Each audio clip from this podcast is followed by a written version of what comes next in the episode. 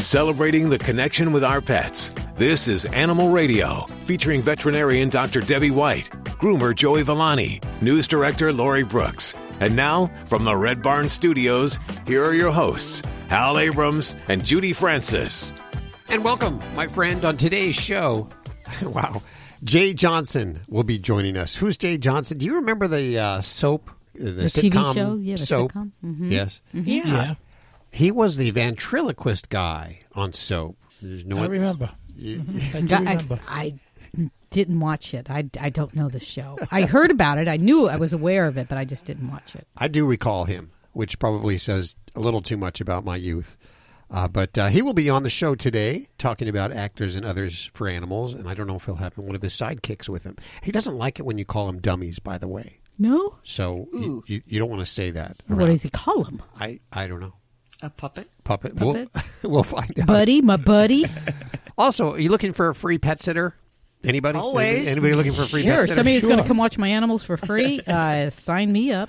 Emma Higgins, she'll watch your pets for free, and uh, the only thing is she wants to stay at your place for uh, you know an extended time, pre- preferably an extended time. So if you're planning on heading out of town for you know a few weeks, she'll stay and watch your animals for free. And Wow. we're we're going to find out a little bit about her. She apparently has not paid rent on a house for the last three years. She's just been uh, pet sitting all across. Travel- Pet sitting? Yeah, isn't that cool? Wow. Yeah. Like a squatter. Way to go, yeah. Yeah, I, I She's wouldn't a mind doing genius. that. Yeah. Uh, so we're going to find out what her deal is in just a few minutes right here on Animal Radio. Uh, what are you working on over there, Lori Brooks? Well, they're strengthening, uh, this is serious, they're strengthening the link between domestic abuse and pets and how that's affecting women involved in this and the pets. Okay, that is on the way. Uh, Mr. Joey Villani. We're going to be talking about um, the proper brushing techniques to get mats out of your dog. This is the time of year where the dogs around here they're shedding like crazy, and they're they're kind of hard to groom out. So this advice will be heeded, and it's on the way in just a couple of minutes right here on Animal Radio. Let's hit the phones. Okay, which one, Judy? Line. Line four. Uh, you know what? We it's always line four. It is not. We've done three. Look at the button on the on the phone. It's actually worn, Worn down. No bickering in the studio. Hi, Nancy. Hi, how are you? Good. How are you doing today? I'm good, thank you. What's up with your animals? Well, I have a dog. She's a a mix. She was a rescue, so we're not really quite sure what her her lineage is, but she's probably about a couple years old. And um, my husband and I recently uh, moved in together in a new house, and um, the difficulty I have is that um, my dog, her name's Leah, is very possessive and uh, is is taken to growling and barking at my husband Oh. when he gets Okay. close to me. Oh, I see. I see. And I- has it's um hard to know which one to get rid of. You know what I mean? well, I was going to say you know, sometimes I do deal with some uh, human uh, psychological situations, and I'm probably not best qualified to tell you to get rid of your husband over this, but um, but we, we do have to, you know, he has to own his uh, his part in this relationship. So so some of this you can certainly work with, but a lot of it it's going to be having your husband, you know, be a partner in trying to help, you know, find a solution um, for your dog to accept him, and um, and that is going to take some work on his part as well as your part. Um, so let me ask you: Does he do, or has he? Did he know the dog before you guys moved in? No, uh, she was my dog and had lived with me separately for a while. And um, although when he was at my house, she seemed to be fine and accept him, uh, would let him pet her. Um, But I think when we got into uh, living together, uh, she kind of established her turf, I think. Yeah. That Now she's neat. figured out he's here to stay and he's not leaving. so yeah. Okay. So now, and has there been, has he done anything as far as, has there been any kind of altercation between them? Any kind of near bites or has he had to correct her in, in any way? Um, no biting, um, just serious growling, and and uh, you know she'll take a stand, and and especially you know when he comes in to give me a hug or something, she'll she'll uh, hackles go up and she'll get real close and she'll just stand there and growl uh, Okay. very menacingly, and he backs off. Mm, So- okay. Okay. We, we want to change that. Okay, yes, yes. So there's definitely some basic core things that we have to keep in mind. One is we want human safety through all of this. So as we work through that, um, there may be some exercises that we can do, but we want to make sure that she sh- make sure that she is safe and secure, and there's no chance that she can, you know, reach out and bite him. Um, but the basic core steps that we need to take is that we need to make him be such a positive um, subject within the household that his presence is no longer seen as that he's the intruder and something to be jealous of, but that she really she's going to win if he's around. And that means that you have to kind of change a lot of things around the house as far as what the structure of how things are done. So this would be that um, I, I would love him to be the one that does all of her feeding and food you know would be best not left out for the taking. Um, it's something that he would put the food down and he doesn't have to hang around but as long as she sees it, he's the one who put the food down then he becomes the provider of the good things. So that's one simple thing so that you get out of the loop. You don't provide food. You don't give her treats. You let him do all of that and be the the uh, that, that that's his positive reinforcement for just allowing uh, her allowing him around. So that's a really big thing. Now, the other kind of steps that we would want to work on are setting some boundaries. So some dogs that are very possessive of a, an individual pet owner, they kind of lose sight that they're the dog and they kind of think they're more in the role of the um, spouse or the human in the household. So not every dog has this problem, but it may be something that you need to really reconsider if you're allowing her on furniture because that puts her at a, a vertical status that a human sits on a couch or a chair or what have you.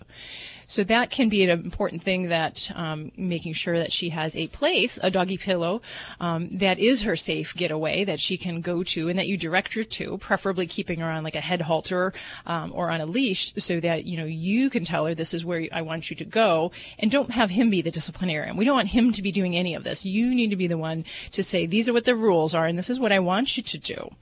And then um, anytime he's around, uh, he comes into the room if she's under leash control, or you keep her, maybe even in a kennel when he is, you know, entering a room. Um, you know, he just throws treats at her, um, just so that his presence again is just a good thing. Um, you're not the treat person; he is, and you know, we don't necessarily want him to try to touch her, to pet her, to do anything that she's not comfortable with. We just want her to think the entry of your husband into the room is like the best thing in the world, and she's like sitting there waiting. Where is he? Oh my gosh, what do what does he have now? And work on that. That's going to be the the really the first strategy that I would work with. Then with time, you know, we might say, hey, you know, does she love going for walks? Okay, well, you know, have him do the walking. That's a great kind of a, you know, pack bonding situation. So, um, as long as he can walk her safely, that would be a really wonderful thing because then they do an activity together and it's not a threatening thing. It's not, she's not being challenged. Um, so, so that would be another thing. And also if she, you know, she likes to play, um, you know, different toys that are safe for him to be involved with that don't require him to remove them from her mouth, that can be a fun thing as well. Getting multiple tennis balls, throwing them through the yard. She picks up one, brings one back. He's got another one. He throws it. She goes to get it. That's a kind of a, a fun interactive game that can help to build a, a, little bit better relationship between them.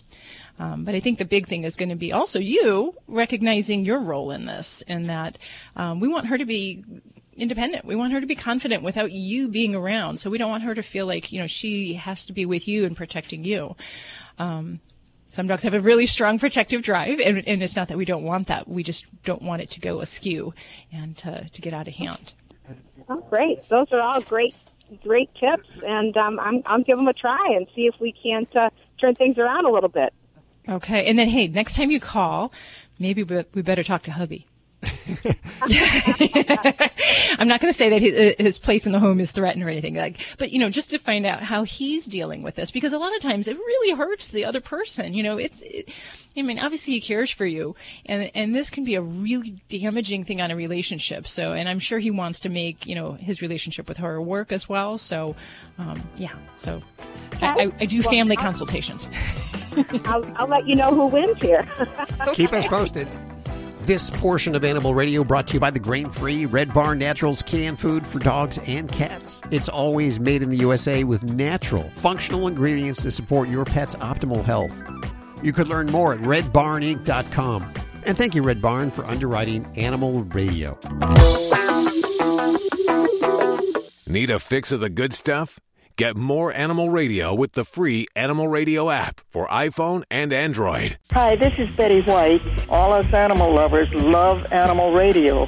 Please help every way you can to make life better for our animals. Dogs or cats, horse or emu, animals are people too. British pigeons are getting supersized from all the junk food they eat.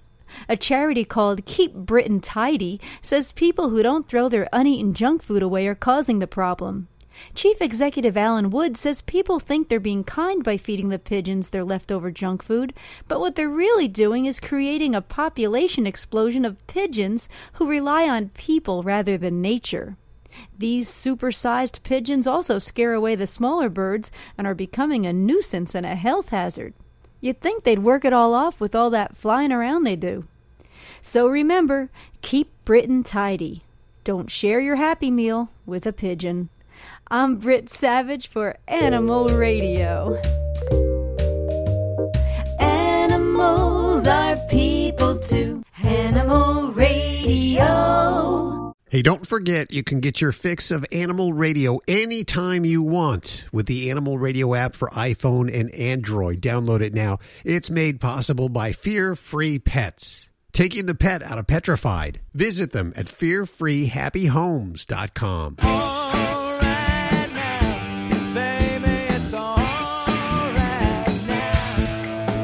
Hi, this is Paul Rogers And Cynthia Rogers. on Animal Radio. Just know that it's going to be all right, meow.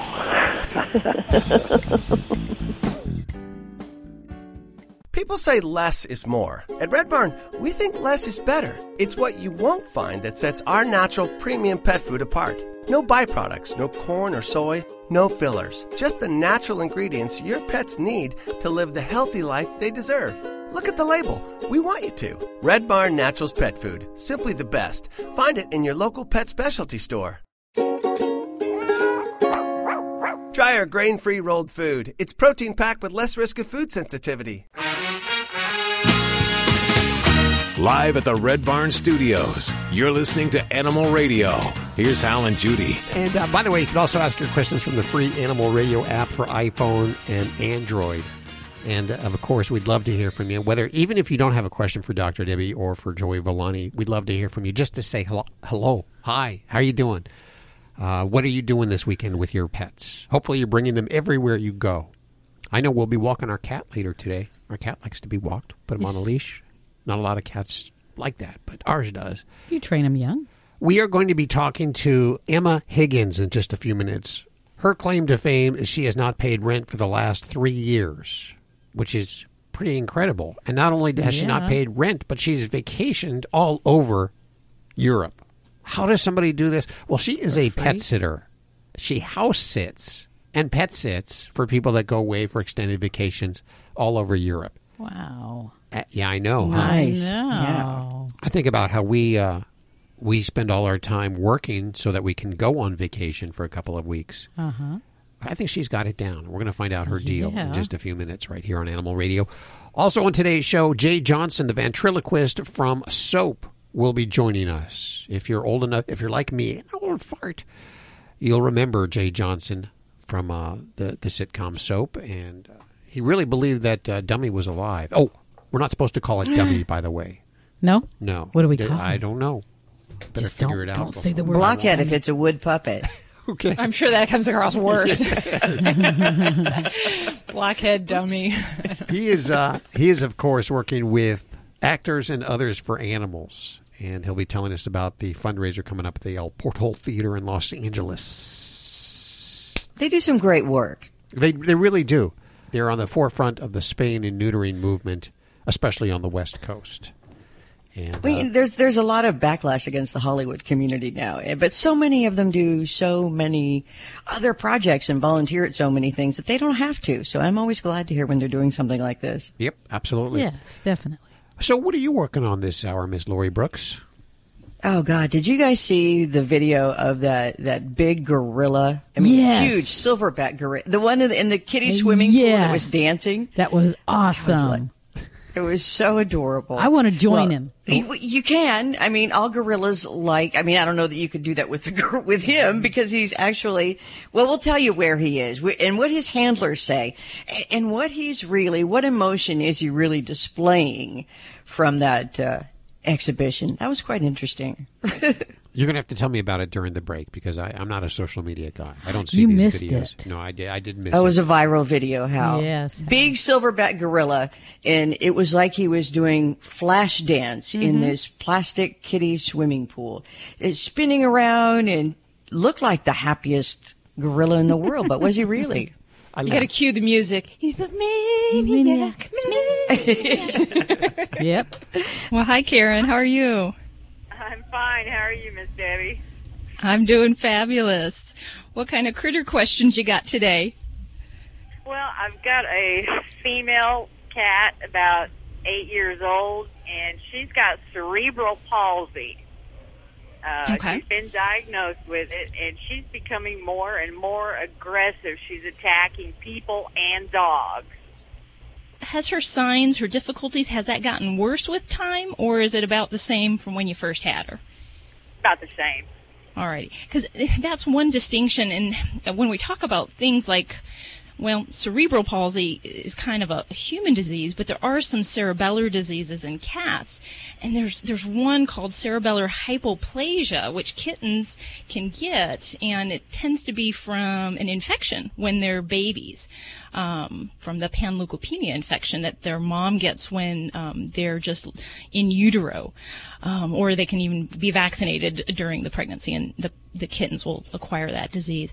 You know, I guess it can't be impossible that there's something genetic here, but if we're presuming things kind of stayed the same, these type of disorders don't generally get much worse.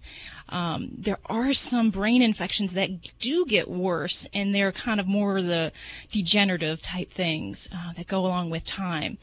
Now, those conditions, yeah, we could see some worsening of the signs, and you might get some aggression and some behavioral changes, but I would expect all the other things would tend to be getting worse. And I don't know, are you seeing that where her, is she real shaky on her, her feet? Does she fall over, that kind of thing? Oh, she's always done that. Mm-hmm. She's kind of like on a tilt-a-whirl constantly, right? Right. yeah. She, she Yeah. looks real strange when she walks. She lifts her back feet up to the level of her spine, leans that way, and then puts her foot down. Uh huh. So she's real jerky and she kind of kicks them out almost like a horse. Right. Yeah, yeah. I, I would tend to think that she may have the cerebellar hypoplasia, which um, that generally won't cause behavioral problems, though. So you might want to get your kitty looked at by your veterinarian. Make sure there's not something else going on, um, because if something else comes up along the way, you know that might explain her her grouchiness, whether it be something she's in pain or some other kind of medical problem coming on. Um, so if, if everything else has stayed about the same, I'm not going to want to blame her condition. Special needs as she may be, uh, you know, I'd say make sure you get her checked over and, and make sure there's nothing else going on that's causing that. Thank you so much for your call, Karen. That's a great question. We've had a run of some kitty neurological questions in the last few weeks.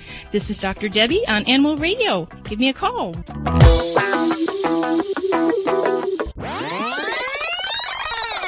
Can we get a fresh sweep here? The last sweep we have goes like this. This is Fred Willard on Animal Radio. Remember to spay and neuter your animals. I've had it done to me. It's not that. rough. We've run it into the ground. We need something fresh. oh, really? I didn't. I don't. Re- spay that. that was pretty funny. Was Can you uh can you do something real quick? Uh, Fred Willard, Animal Radio, something spay and neuter that's different. Yeah, yeah. Tape is rolling. Hi, this is Fred Willard on Animal Radio, and I, I'm I'm begging you, spay and neuter your animals. I'm sitting up and begging. I'll play. I'll roll over and play dead if you want. I'll follow you anywhere you want to go, but do it. Yeah, puppy pads are convenient, but sometimes they're really gross. That's why the Animal Radio studio stunt dog Ladybug uses the Brilliant Pad self-cleaning puppy pad. We love how it handles number 1 and number 2. It seals away the waste and replaces dirty pads for us. Brilliant Pad keeps our home clean and smelling fresh. All we do is replace the roll once every few weeks, and the process is fast and clean. In fact, Ladybug gives it five paws up. Learn more about it at brilliantpad.com. This is an Animal Radio News Update brought to you by Fear Free. Fear Free takes the pet out of petrified and puts the treat into treatment. To learn more and find a certified fear free veterinary professional near you, visit fearfreepets.com. I'm Lori Brooks. Women with pets are enduring domestic violence longer and returning home sooner for their fears that their animals, their pets at home, might be hurt. This, according to new research from the University of Windsor up in Canada. The five year long study reveals that some form of animal mistreatment happens in roughly 80% of all domestic violence cases in Canada. And they say more than half the women in those cases actually delayed leaving their abusive situation, but over concern for their pet safety. The author of the study says this is uh, obviously something we really need to take very seriously because it's putting a lot of people and animals at risk. And interestingly, the professor who did this research over this, what, five years, she said, claims she was inspired to study this exact problem years ago when she was working in an animal shelter because she said the people who were filling out paperwork to surrender their pets, the women often said mistreatment by their partner was the reason they were surrendering their pet. Hmm. That's sad all the way That's around. Too bad. Yep. Well, there's an animal shelter in Washington, D.C. that posted a picture recently. Um, why is it that we think fat animals are cute? I mean, because it's so unhealthy for them, but they are. This was a, a 35 pound cat Whoa. who now, yeah, was surrendered and they are helping him to lose weight so that he can get healthy and find his new home. And this is one big boy.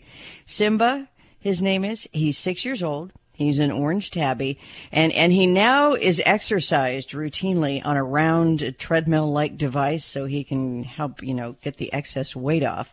The group that rescued him, the Humane Rescue Alliance, says they have never had such a huge or large overweight cat like Simba before, but they are doing everything they can to help him get in shape for his new life because his previous owner moved to a nursing home that didn't allow pets. But fortunately, the shelter staff is really on it and they recognize that Simba's obesity is very, very serious and that as cute as he is, the way he is, he has to lose weight in order to live a good, healthy life. Well, I, I'm fairly certain by now that if you are on social media at all, that you have seen this video of the joyous gorilla who is spinning, looks like he's, you know, doing a flash dance dance routine in a kiddie swimming pool. Um, if you have seen it, uh, if you haven't, let me give you a little history here on Zola, who is the 14 year old, 380 pound silverback gorilla who has delighted millions with this video. His handlers at the Dallas Zoo say Zola loves nothing, nothing more than playing in water. He will do anything with water. In, in rain puddles, he'll play in moats and yes, giant kiddie pools. Gorillas, uh, by the way, can't even swim, but he just loves water. But some people questioned, you know, you see a picture, you don't know all the details. So some people said, hey, is he really having that much fun or could this be a stress response? Well, the president and chief scientific officer of the Dian Fossey Gorilla Fund International says it's obvious to her that Zola was really enjoying himself in that kiddie pool because stressed gorillas have tight lips and they're withdrawn and quiet and uninterested in interacting with their environment. And obviously, Zola was exuberant in that video, quite the opposite. I saw that video. That was just awesome watching that guy spin around in that little kiddie pool. It was so cute. I didn't know gorillas. I wish they. Gor- gorillas I didn't can't think they swim. liked water. Yeah. No, they can't, but they love water. Wow. And I thought that video, I wish they had put the, the Maniac soundtrack. uh, you It know, needs that, Michael doesn't Sembello. it? Yeah. Anyhow, I'm Lori Brooks. You can get more breaking animal news anytime at animalradio.com. This has been an Animal Radio News Update brought to you by Fear Free. The veterinarian isn't typically thought of as your pet's favorite place to go. With Fear Free, that all changes. To learn more and find a certified Fear Free veterinary professional near you, visit fearfreepets.com. Hi, Jamie. How are you doing? Uh, we we have a cat. His name is Tex, and we love him. He's like four years old. He's a gray tabby, but he wants to eat um, the carpet and my Oriental rug. Mm. And we even, oh yeah, and in the our bedroom we had curtains that you know just it's like a double pane window, and it comes kind of low to the floor Mhm. and pretty high up. And he ate. The curtains were made of the like silk strings that hang down. He ate half of the curtain. If you Mm. can imagine that, like from the Wow. floor. Eventually, I just took them down and put them away. I thought, well, and he's I continuing to like work on the carpets and your throw rugs oh, yeah. and all that. So yeah, I got rid of the curtains, and we we always had blinds, so now the the blinds are there. But I was concerned if it was going to mess up his insides by eating string, and it, he will get like find something that he can pull and get string out, and he will eat the string. If oh, you put a shoelace down, he would just sit there and eat it till it's all gone. and, that, and that's definitely a big problem and you definitely hit upon one major thing is the string and the the the problem that we run into with cats is that they tend to like nibble on you know things like yarn or string or if they're actually ingesting a fabric like material that can cause a very dangerous foreign body what we call a linear foreign body and and the reason it's so dangerous is because it's soft, it's pliable, it bends, and we would think it would move through, but it actually kind of acts like a cheese grater, and it slices into the intestinal wall because there's not enough substance for the body to recognize it and move it through. So yeah, this is a big health risk for him. The root of this is very likely a behavioral problem that we're going to have to work on.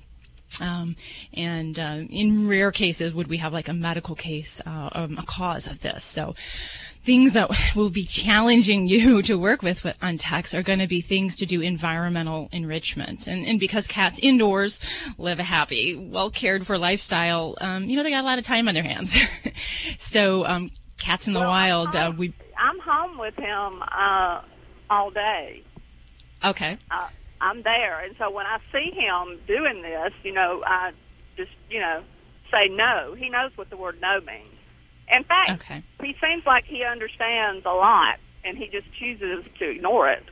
Yeah. And, and we have to But watch that because say no sometimes him, he will he will stop. That that lets Yeah. me know he does understand the word no. hmm Yeah. Now, in one context, when you're present and you're telling him no, stop that. Although it seems like you're disciplining him and telling him no and teaching him, you may actually be causing this to happen more. Um, because and dogs and cats, they sometimes are like small children and want to get a rise out of us, want to get some attention.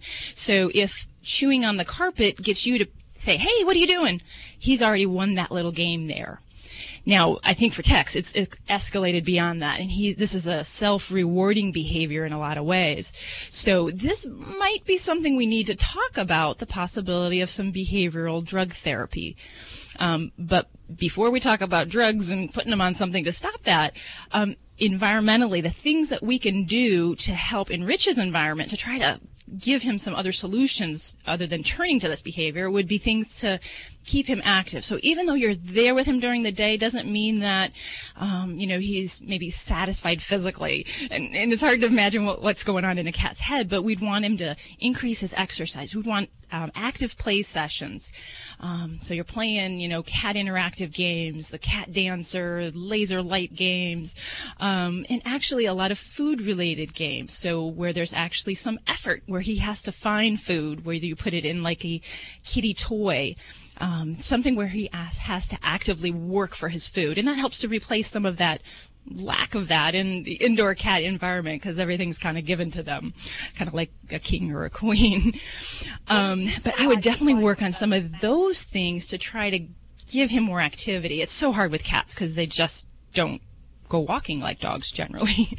Well, um, but do that, and then can imagine. When he was He does younger, what? He used, to, he used to play a lot. When he was younger, as far as like when you would hold something up overhead, he would jump, and and then he quit doing all of that. And and he likes those like ponytail holders. They're cuff, they're elastic, but they have you know stuff wrapping around them. But they're very tight. It's not that he can bite it out, the cloth off. but he likes to play with those. He'll throw them up in the air and and he chew, but he chews on those too. But he's not Yeah, getting, and- he's not ingesting anything. I, I don't want you to use anything that resembles anything string like, carpet like, or fabric like. So those things are going to kind of feed that desire to, to chew on the fabric type thing. So we want to avoid that particular type of toy. Um, I had some cats that used to love little foil balls, so I'd take pieces of aluminum foil and make them into pretty good sized balls, and they'd bat those around, and those were lightweight. But I, I would definitely try to stay away from the fabric things. And then, you know, we we might really need to see about maybe getting some chemical help here. Um, for kitties, we do use some drugs like Prozac. Um, there's one called clomipramine, which I use a lot as well for kitties. And sometimes that really can help uh, one of these behavior-rooted problems. Um, so, you know, Jamie, I think you're going to have some work there as far as in getting Mr. Tex to kind of see things your way. Give some of those things a try. I, I hope that is helpful and hope that helps him uh, kind of fight his obsessive compulsive uh, behavior here. This is Dr. Debbie at Animal Radio. Need a fix of the good stuff? Get more Animal Radio with the free Animal Radio app for iPhone and Android. People say less is more. At Red Barn, we think less is better. It's what you won't find that sets our natural premium pet food apart. No byproducts, no corn or soy, no fillers. Just the natural ingredients your pets need to live the healthy life they deserve. Look at the label. We want you to. Red Barn Naturals Pet Food. Simply the best. Find it in your local pet specialty store.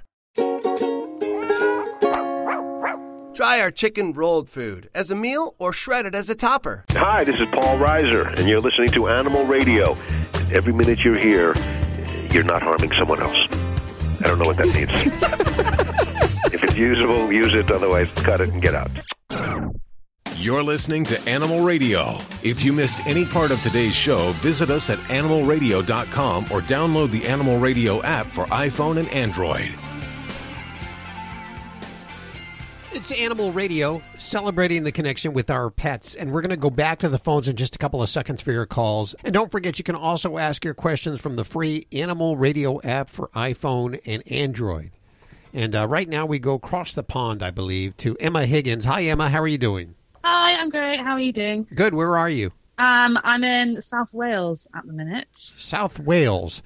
You do something kind of intriguing. You've been living rent free for like three years now. Is that correct? Yeah, pretty much. Yeah, in exchange for free accommodation, I look after people's pets. Well, That's pretty that is the summary of it. exciting. So now, how do you conjure up business? Um, well, there's a website called uh, trustedhousesitters.com, which is what I do all of my. Um, it's where I find all of my placements essentially, um, and they do things all over the world. So there's quite a lot in the USA as well, in Australia, New Zealand, all over Europe, lots in the UK. I like like you said, I've not paid rent or bills or anything for a few years now, so it suits me fine. It suits the owners fine. So yeah, I get to live in some nice houses as well, so it's not too bad. What do you do when you're between jobs? I can't imagine you go from one to one to one. Do you don't ha- do you have a home? Um, I don't know. Um, right now, well, because I'm actually house sitting quite close to um, my parents and my partner's parents, we kind of, um, if we've got a few days off in between, we come back to see them for a, while. But to be honest, you can, if if you do it well enough, it can be really just a few days between houses. What's the Um, longest job you've ever had?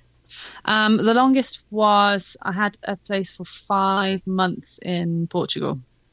Wow. Um, which was amazing, really. Um, that was looking after two cats, two beautiful cats.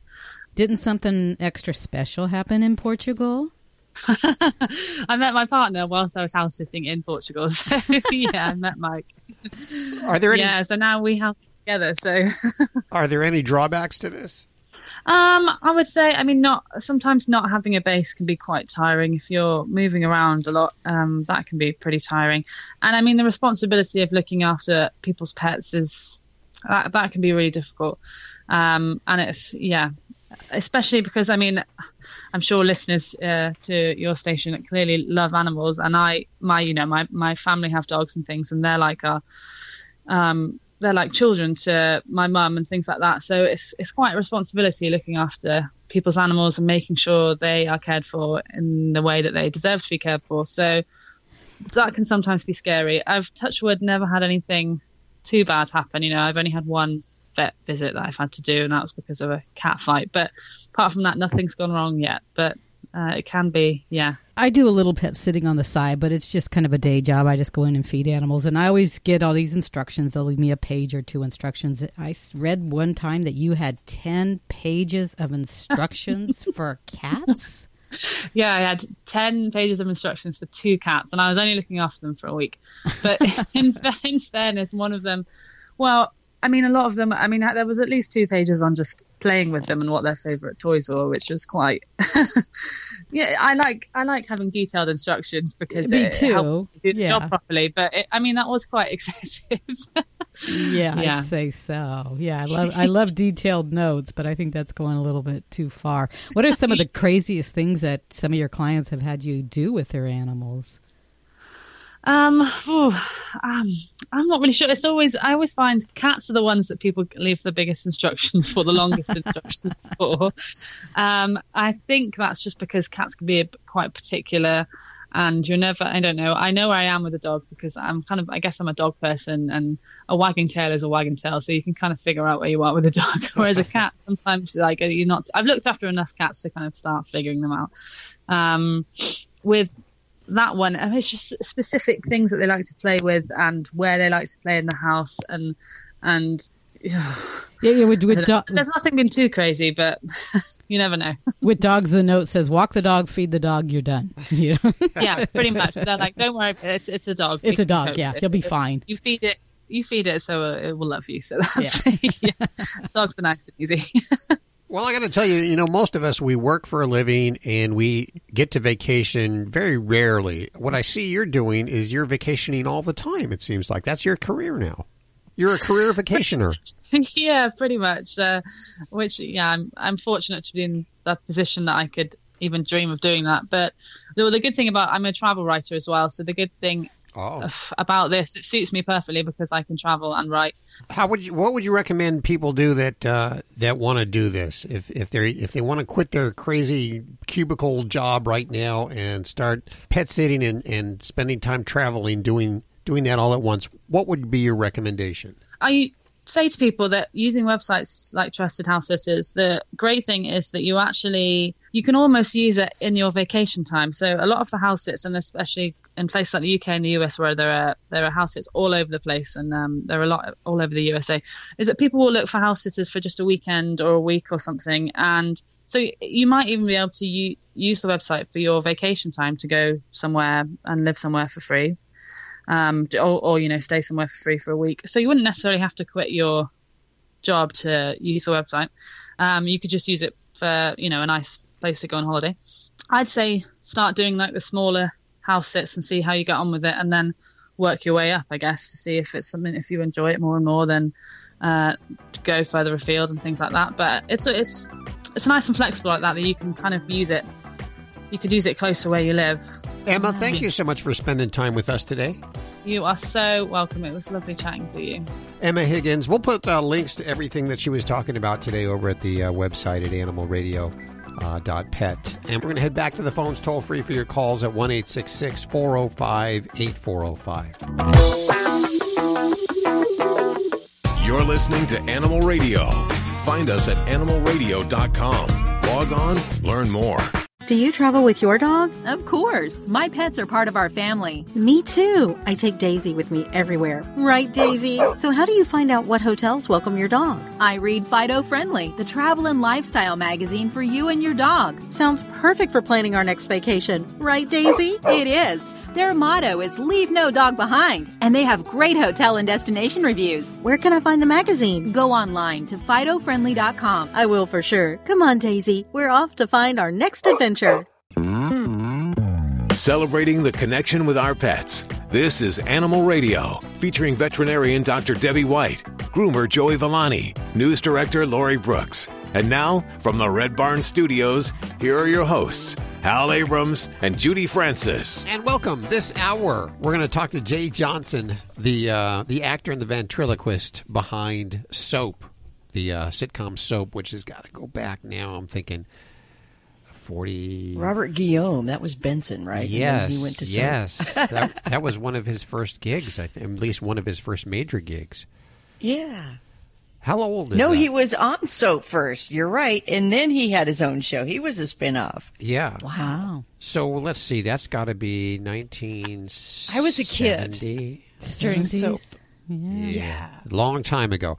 Uh, so there's a flashback. Ask your dad about this. Uh, Jay Johnson will be joining us in just a few minutes, perhaps with one of his sidekicks. We'll find out.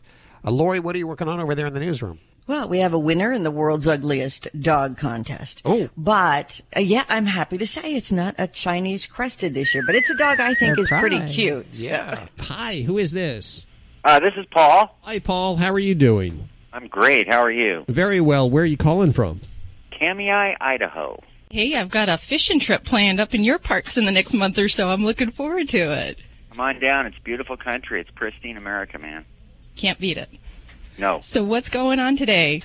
I have a one-year-old miniature schnauzer female, spayed at six months, and when she gets real excited, most of the time when I come home, uh, she gets excited for maybe 10, 15 seconds, jumping up and down, excited, daddy's home, blah, blah, blah, and then she kind of plotzes.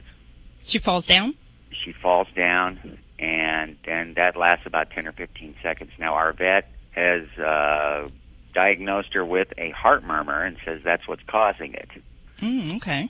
Now, I love the little dog. She's just the coolest thing. I know she's got a limited life, but is there anything I might do to uh, minimize the event?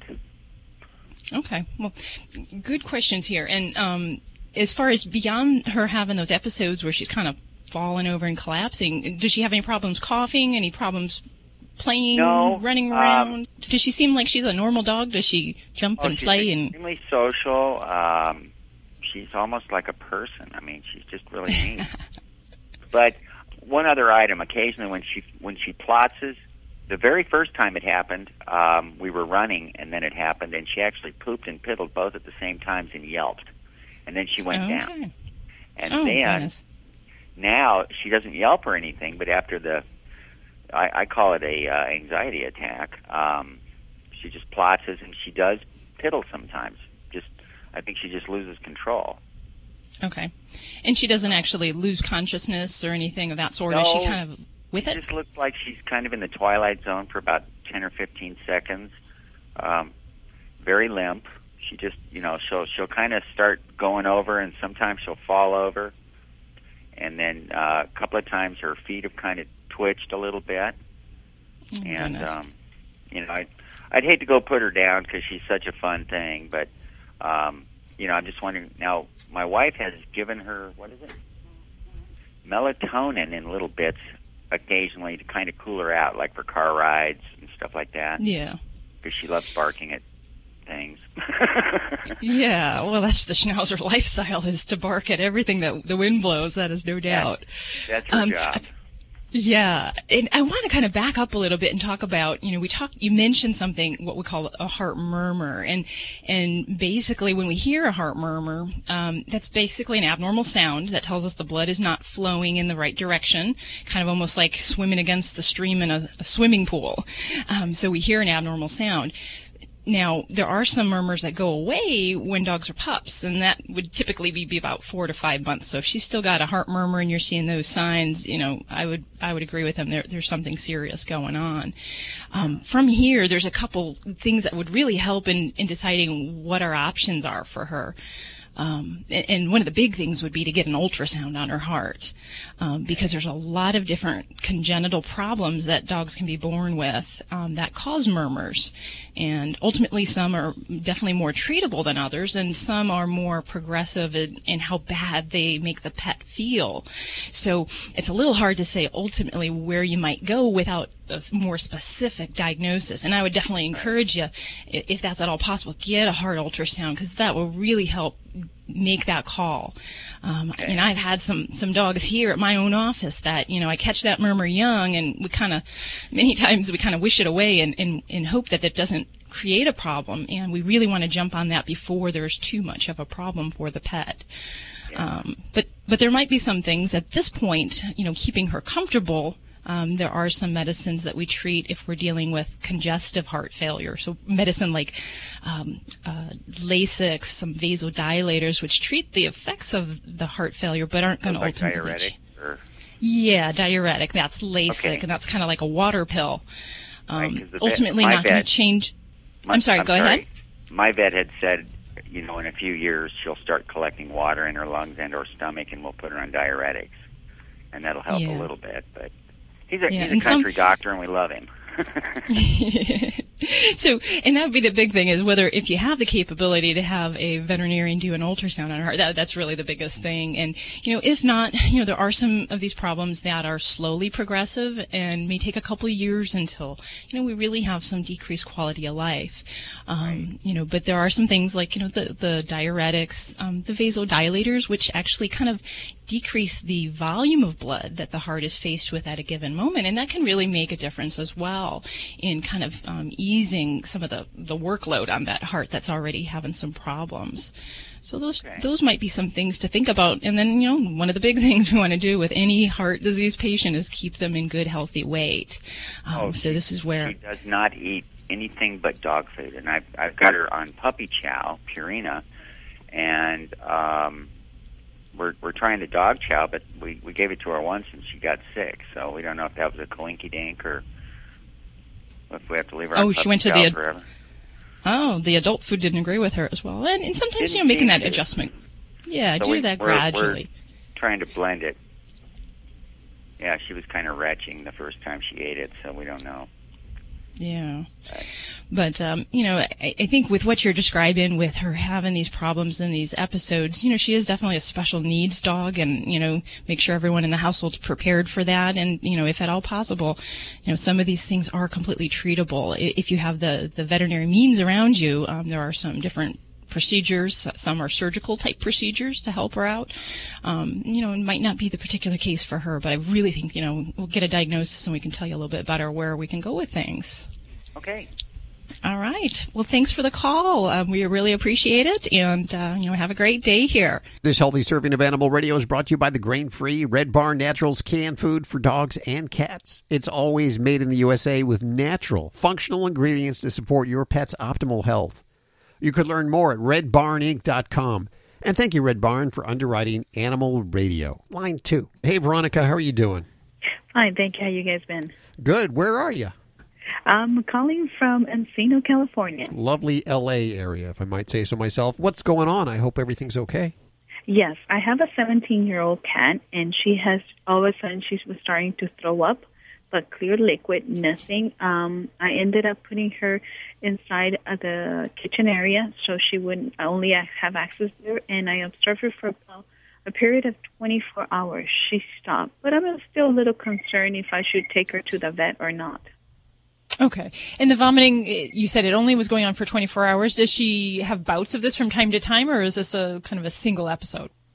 No, she had several several times where she was throwing up. Okay.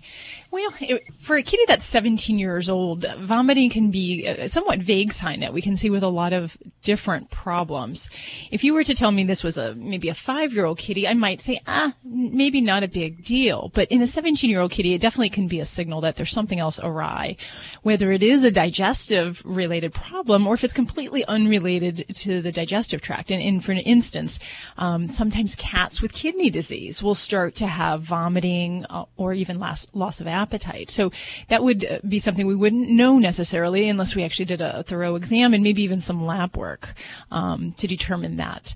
Um, but for me, if you haven't had the kitty in in the last maybe three months to a veterinarian, I, I would certainly say I think it's going to be a wise thing to do and just to have her checked out and to see, make sure everything's okay. It, does she have any other ongoing or other health problems that they're managing? No, you know what? And uh, what I ended up doing because she was in drinking too, so I ended up feeding her. I got a little dropper and giving her a lot of liquid because uh, my concern was for her to, because she's older, to get dehydrated. Exactly. With a dropper, I was um, giving her a lot of water, and that kind of helped. But I'm still going to take her to the vet then to have her Yeah. I, I would, and, and definitely cats over 10 years, one of the number one things that we see when they come into the veterinary office, we might not see it on physical exam, but if we run lab work, uh, one of the top problems is kidney disease.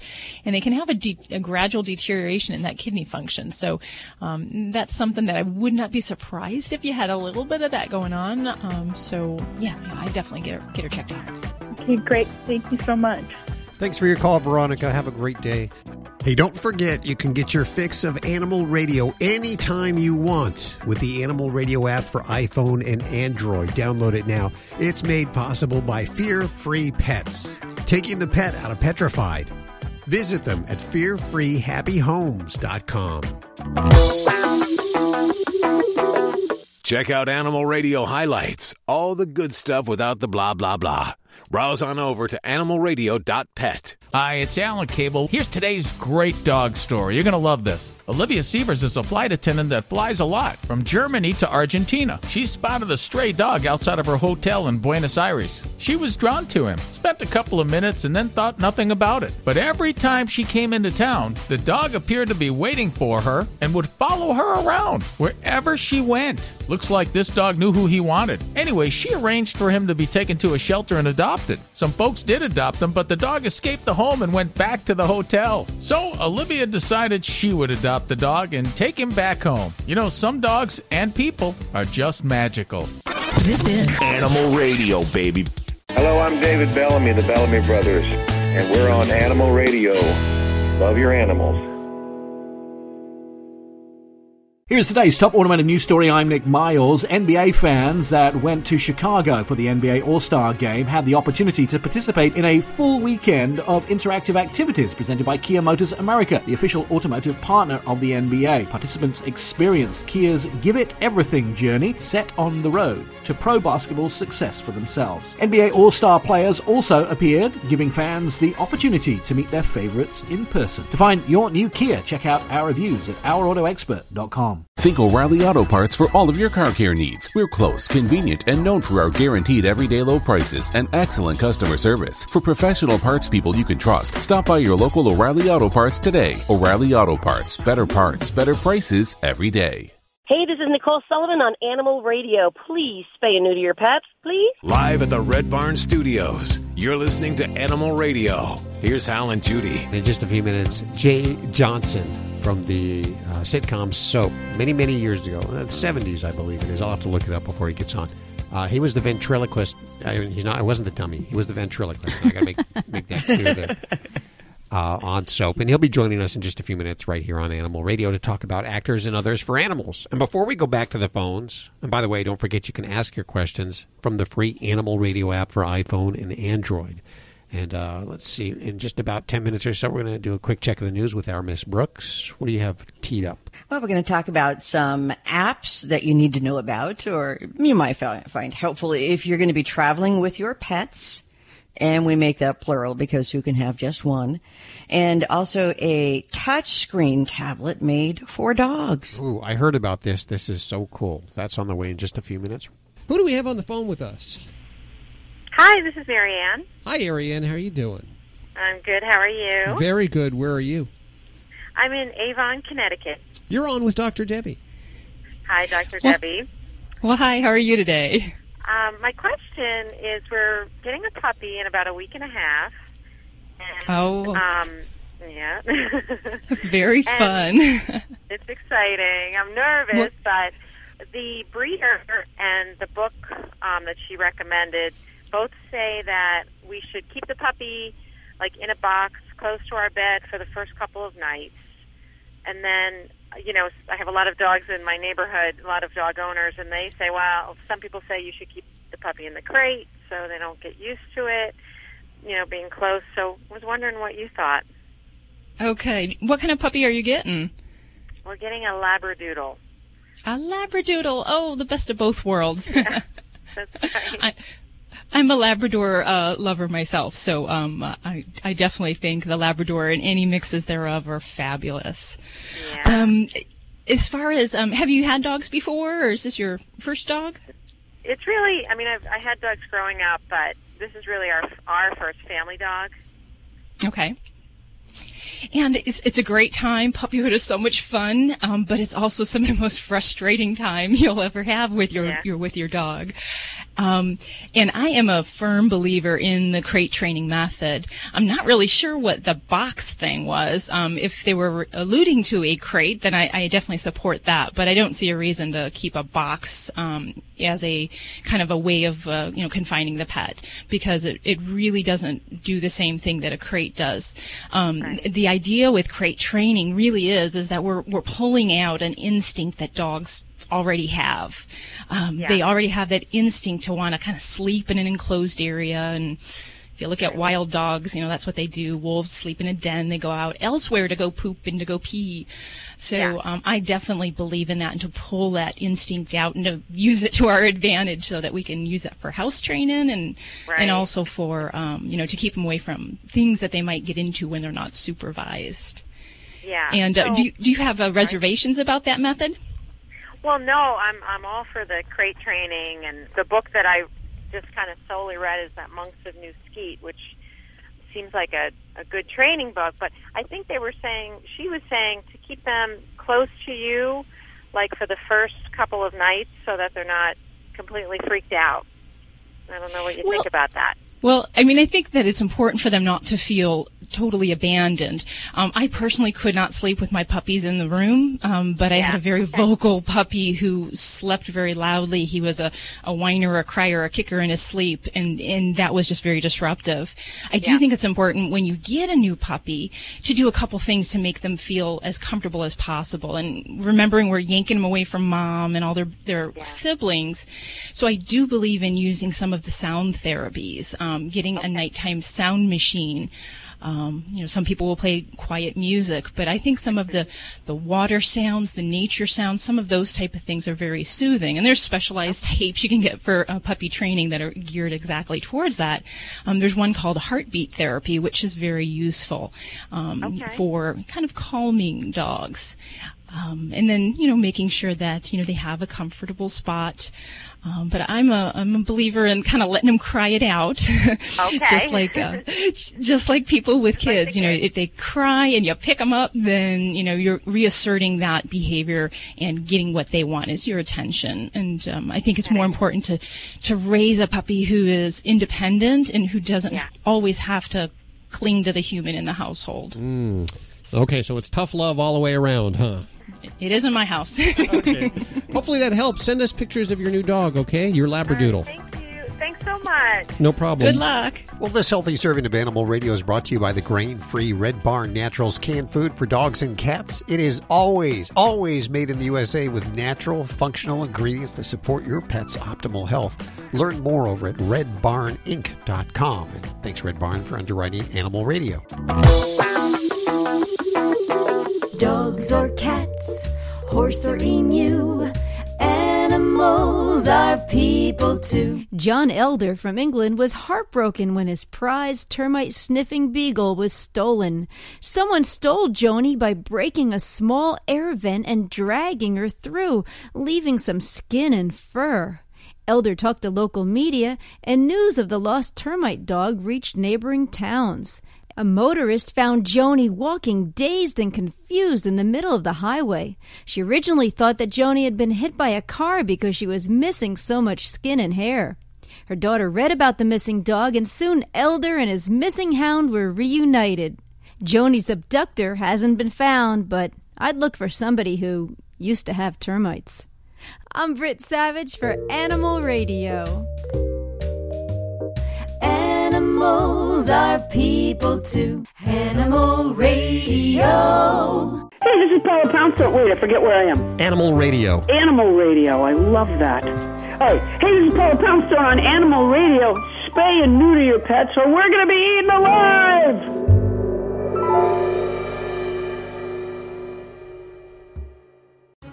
Here is today's top automotive news story. I'm Nick Miles. HAAH Automotive Holdings announces the creation of Vantas, a new auto brand for the North American market. All vehicles sold in the US and Canada will be assembled in American plants, bringing new jobs to America. The first model to be sold in North America will be a premium SUV. Specifics on models and other details have not been announced. To find your new SUV, check out our reviews at ourautoexpert.com. Think O'Reilly Auto Parts for all of your car care needs. We're close, convenient, and known for our guaranteed everyday low prices and excellent customer service. For professional parts people you can trust, stop by your local O'Reilly Auto Parts today. O'Reilly Auto Parts. Better parts, better prices every day. This is an Animal Radio News Update brought to you by Fear Free. Fear Free takes the pet out of petrified and puts the treat into treatment. To learn more and find a certified Fear Free veterinary professional near you, visit fearfreepets.com. I'm Lori Brooks. Summertime means road trips and traveling, and usually with your family pets, right? Easier said than done if you have never tried that. I came across this list though one day online and on it are some of the best apps for traveling with your four-legged family members. And a few of the standouts that I checked out are, if you haven't looked at this, bringfido.com. It's a website. It's got all the pet stuff, pet friendly hotels and restaurants, even events you could check for your own city or for wherever you're traveling to. They also have, you know, dog services, pet services and more. You can search by destination. Um, or browse by the type of activity. Or what I really liked on bringfido.com was you can browse by the rating because who wants to stay at a two star hotel or bring your place, you know, your dog to a place that has two star. You just don't want to even go there.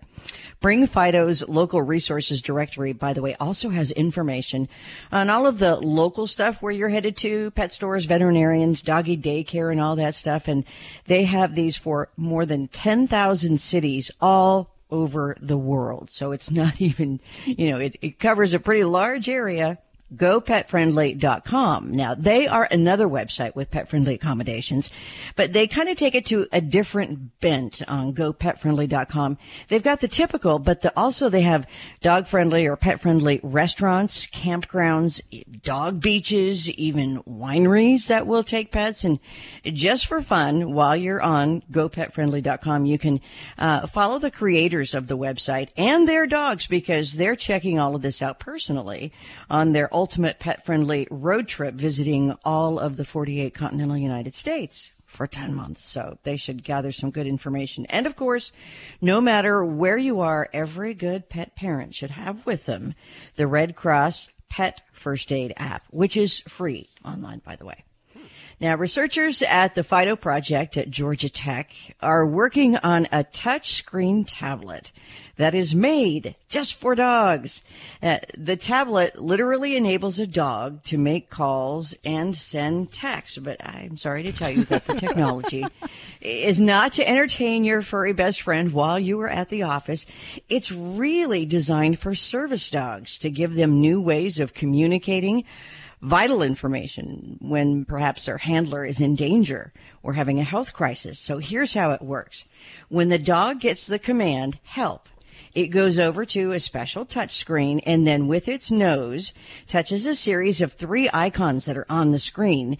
And doing that triggers a computer to make a call or send a text to a pre-designated number, which could be a family member, a doctor, or even 911. Wow. Something else I Yeah. found interesting about this story Jeez. was the touchscreen buttons are all, they're either colored blue or yellow because dogs are partially colorblind and this enables them to really distinguish more between the colors.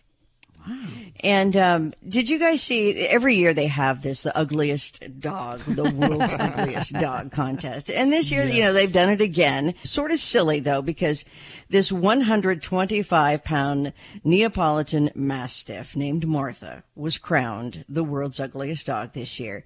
And she really is. I mean, if you think this dog is ugly, if you couldn't hug and kiss her, there's something wrong with you. Sleepy eyes. I mean, she got her big old head and her skin with wrinkles. All of that helped her to stand out from the pack of 13 other interesting, shall we say, looking dogs at the 29th annual World's Ugliest Dog Competition and for representing what the judges called Martha, the, the perfect mix of ugly and cute. Uh, she's three years old. She was awarded a $1,500 prize plus a trip to New York and, of course, a trophy. You know what? But I'm- she's adorable. Not bad. I'm glad this year it wasn't a Chinese crested. I For years after years, it's been a Chinese crested. Yes, they It's always been the same win. one, hasn't it? You're right, and I think last year was a dog named Sweet Pea or Sweet Pea or something. But this dog Martha is a. I mean, you just you know you love those big old dogs, and she was a rescue dog, just adorable, big old head. Loved her. Hmm. Anyhow, check out her pictures if you haven't seen them. She's so cute. It's a lot of jowl. A lot of jowl. Wow. That's a lot of jowl. That's exactly it. Don't you just want to like just hold it in your hand and kiss her? She's so sweet.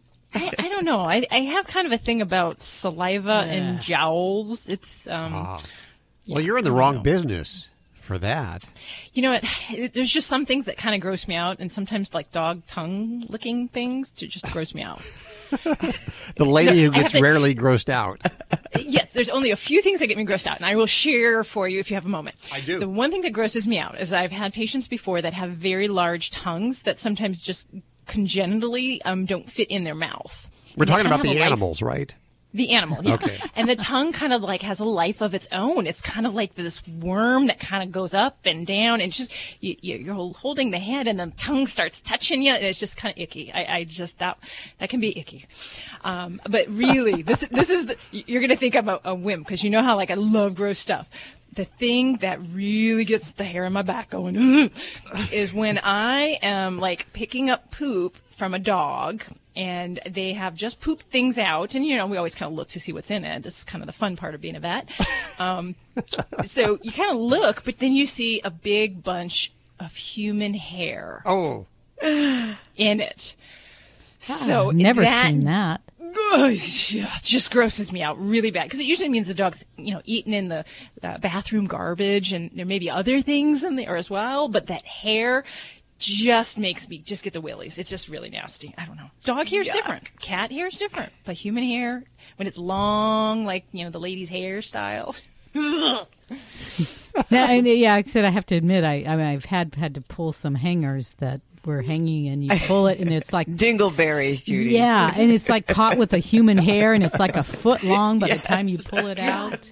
that Yeah. that gets me gagging. It really does yeah, Uh, there's something about that. You said the other day that you stuck your finger by accident into some dog poop. Yes. And that wasn't as gross as if it had been human, Human, poop. poop. No, I'd rather stick my finger in dog poop than human poop. Yeah, definitely. Given the choice. That's got to be a psychological thing because Yeah. really, they're, Poop is poop is poop.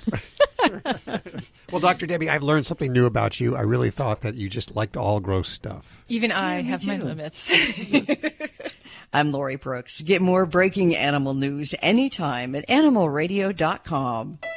This has been an Animal Radio News Update brought to you by Fear Free. The veterinarian isn't typically thought of as your pet's favorite place to go. With Fear Free, that all changes. To learn more and find a certified Fear Free veterinary professional near you, visit fearfreepets.com.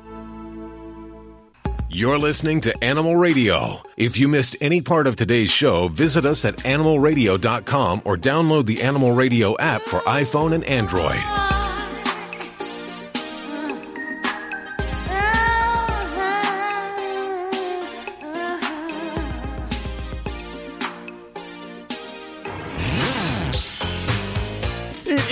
Animal Radio celebrating the connection with our pets, and we'll head back to those wacky phones in just a couple of minutes right here on Animal Radio.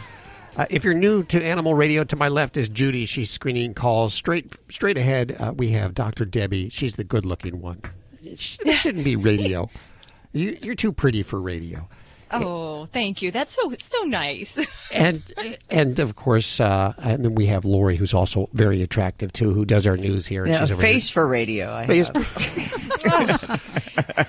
I think we all do at like, you know, five in the morning. So and uh, Joey Villani, the dog father, who fortunately is in the uh, green room because he would. He's, you don't want to mince words with him. You don't want to mix it up with him. He's a, he's a big guy, not as big as he used to be, but he knows a lot of people. Let's just put it that way. So if But I- he knows his beauty, his beauty products. Yes, he does. Yes, he does.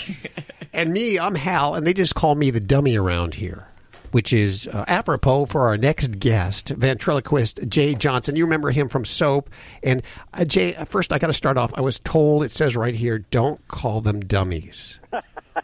They're wooden Americans. That's the reason. Wooden Americans. Yeah. Wooden Americans. Yeah, they're very. That's uh, politically correct. they're politically correct is very important. Absolutely. So, how are y'all today? Awesome. Now tell us, when you were on soap, first of all, when did you start doing the whole ventriloquism thing?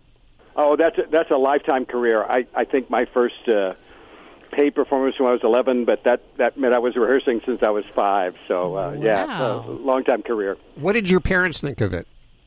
Well, you know, um, they they were great. They're, first of all, they were educators, so they uh, they they took an interest in what I was uh, looking at and what I was doing. But uh, I was at the time there was no such word as dyslexia, but by the time I got to high school, there was, and I found that I was a, a good candidate. So I guess I was just not motivated by the normal uh, things that people would read. So I I glommed onto ventriloquism, I guess, just because it's not a um, coded uh, uh, skill. You know, it doesn't require math, doesn't require spelling, doesn't require any of those things. Well, it is a it is a pretty impressive skill. I can't uh, uh, make my lips. they barely move when I when I talk. We are with actor and ventriloquist Jay Johnson, and we're going to take a quick break. We'll be back. Check out Animal Radio highlights, all the good stuff without the blah, blah, blah. Browse on over to animalradio.pet. Are you tired of high cable TV rates? Sign up for Dish today and get a $500 bonus offer while supplies last. Plus, lock in your price for two years guaranteed. Call All American Dish, your Dish authorized retailer now. 800 380 4452. 800 380 4452. That's 800 380 4452. Offers require credit qualification, 24 month commitment, early termination fee, and e auto pay. Restrictions apply. Call for details.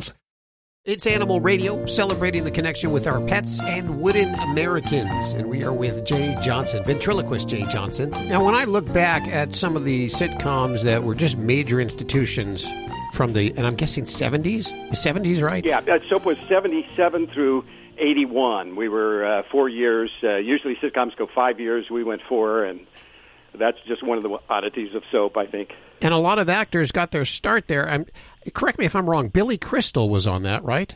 That was his first um, series. He at the time we started doing soap, he had just finished a movie called Rabbit Test uh, that was um, uh, directed by Joan Rivers. It was her first project, and and I, nothing against Joan or Billy, all the talent was all, but it was not a great movie.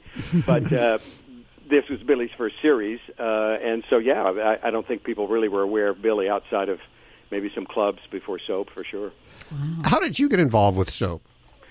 Well, you know, I had to write a Broadway show and take it to New York and, and try to figure that out. But uh, they actually uh, uh, put a uh, an open call in the trades for a ventriloquist for a television series. I never seen one before nor since, and uh, so I, I answered it uh, because everybody I knew in town was saying, "Are you going to go? Are you going to go? Are you going to go?"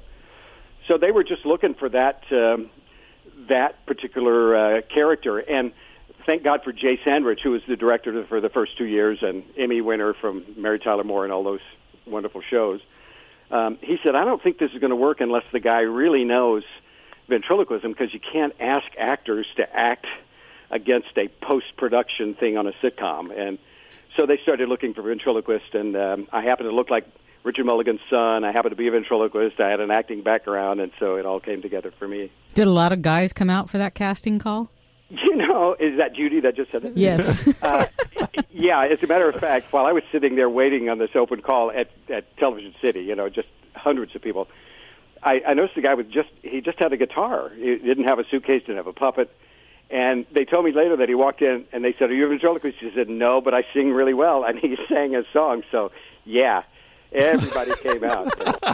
Of course, we we are an animal show, so I'm going to ask you: Do you have any pets at home? You know, I, I have a dog named Bamboo. We call her Boo, and uh, my story is that I, I rescued this dog from Weird Al Yankovic, and that's that's absolutely the truth. And although he had rescued her, uh, the dog didn't necessarily um, jibe with their small child, and our kids are grown, so they were saying this is a great dog, but just not for little kids because it's too energetic or whatever. So we got the dog, and I just love Boo. And uh, I, I gotta a couple say- years ago at Actors and Others, they had a a contest where Fred Willard um, was the MC, and they sort of did a best in show kind of parody.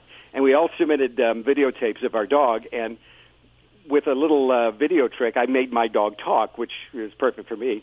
And I was for sure he would win, but I, I was beat out by Bernie Shine and his schnauzer, who liked to wash his face with a wash rag. You know, so there you go. And I got to say, when you rescue a dog from Weird Al, you probably actually did rescue the dog from Weird Al. that, that's my story. And I also say, and we punish him by playing accordion music, but that, that's only for you know friends. How did you get involved with actors and others? actors and others. Well, first of all, I I've always loved actors and others. Even before I, was in Hollywood, I, I thought that uh, that was a great organization. And every time um, I would watch The Price Is Right, because you know we all want to be the game show host that uh, Bob Barker was, but he would end with "Don't forget to spade and neuter your pets," and I got involved kind of through that to say, "Well, what is he talking about?" And then. Uh, my good friend Jo Anne Worley and my uh, friend Mary Willard, they they have uh, gotten me more and more involved. And I couldn't be more delighted. I think it's a great group of people and great reason to do something. We're all very excited about the Fritz Coleman uh, fundraiser at the El Yeah, yeah, I'm I'm looking forward to that so much. Uh, First of all, I'm a huge fan of, of Fritz Coleman, even if he wasn't a great comic and a good writer. I mean, he's just a great weatherman. I, I like him. He makes me feel good when it says tomorrow you're going to burn your hiney off. You know. But, um, and then it rains. and then it rains, of course. And uh, but I'd seen him in a club. We had we had gotten uh, uh, acquainted through you know our stuff at charity events, and when he would do his stand up, and um, so I saw him do one of his one man performances. I think it was called uh, the Wedding Guest, and I went because I loved Fred, I mean, Fr- uh, uh, Fritz. And then um, when I got there, this show was so well written and so well delivered, and so clever and so wonderful it really did inspire me. At the time, I was thinking about doing a one man show, and it really was the reason I decided I would go ahead and do the two and only and take it to uh, New York. So I owe Fritz more than I could ever repay him. I think. It'll be an awesome fundraiser happening at the El Portal or Portal Theater in North Hollywood. It's called Defying Gravity is the name of his uh, one man show that he's going to be doing, talking about the other side of 50. So if yeah, you, and you know, I hate to say that I can totally understand that, but I totally understand that point of view now. let us just say that you sound young as ever, and uh, we appreciate you spending time with us today. And, and of course, we salute you for being involved with Actors and Others for Animals.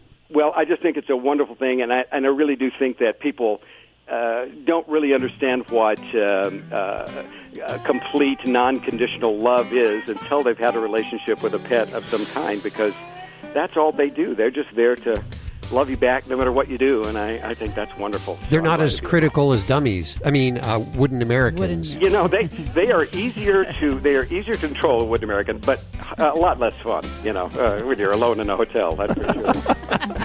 I salute you, Jay. Thank you so much for coming on the show. Hal, Judy, thank you, and and I'll see you all there on the 23rd, and uh, we'll all laugh at Fritz and uh, save some animals, and it'll be great. Sounds good. We'll put all the information over at animalradio.pet. If you're driving along right now, we don't expect you to write all of this down. You can head on over to the website, animalradio.pet. It has all the information about the Actors and Others event. Hey, it's time for us to get on out of here. Thank you so much for joining us. Don't forget, you can ask your questions all week long and visit us over at animalradio.pet and download the Animal Radio app for iPhone and Android. It's a free app and just a great app to have on your phone. We'll see you next week for more Animal Radio right here. Bye bye. Bye. See you next week. This is Animal Radio Network.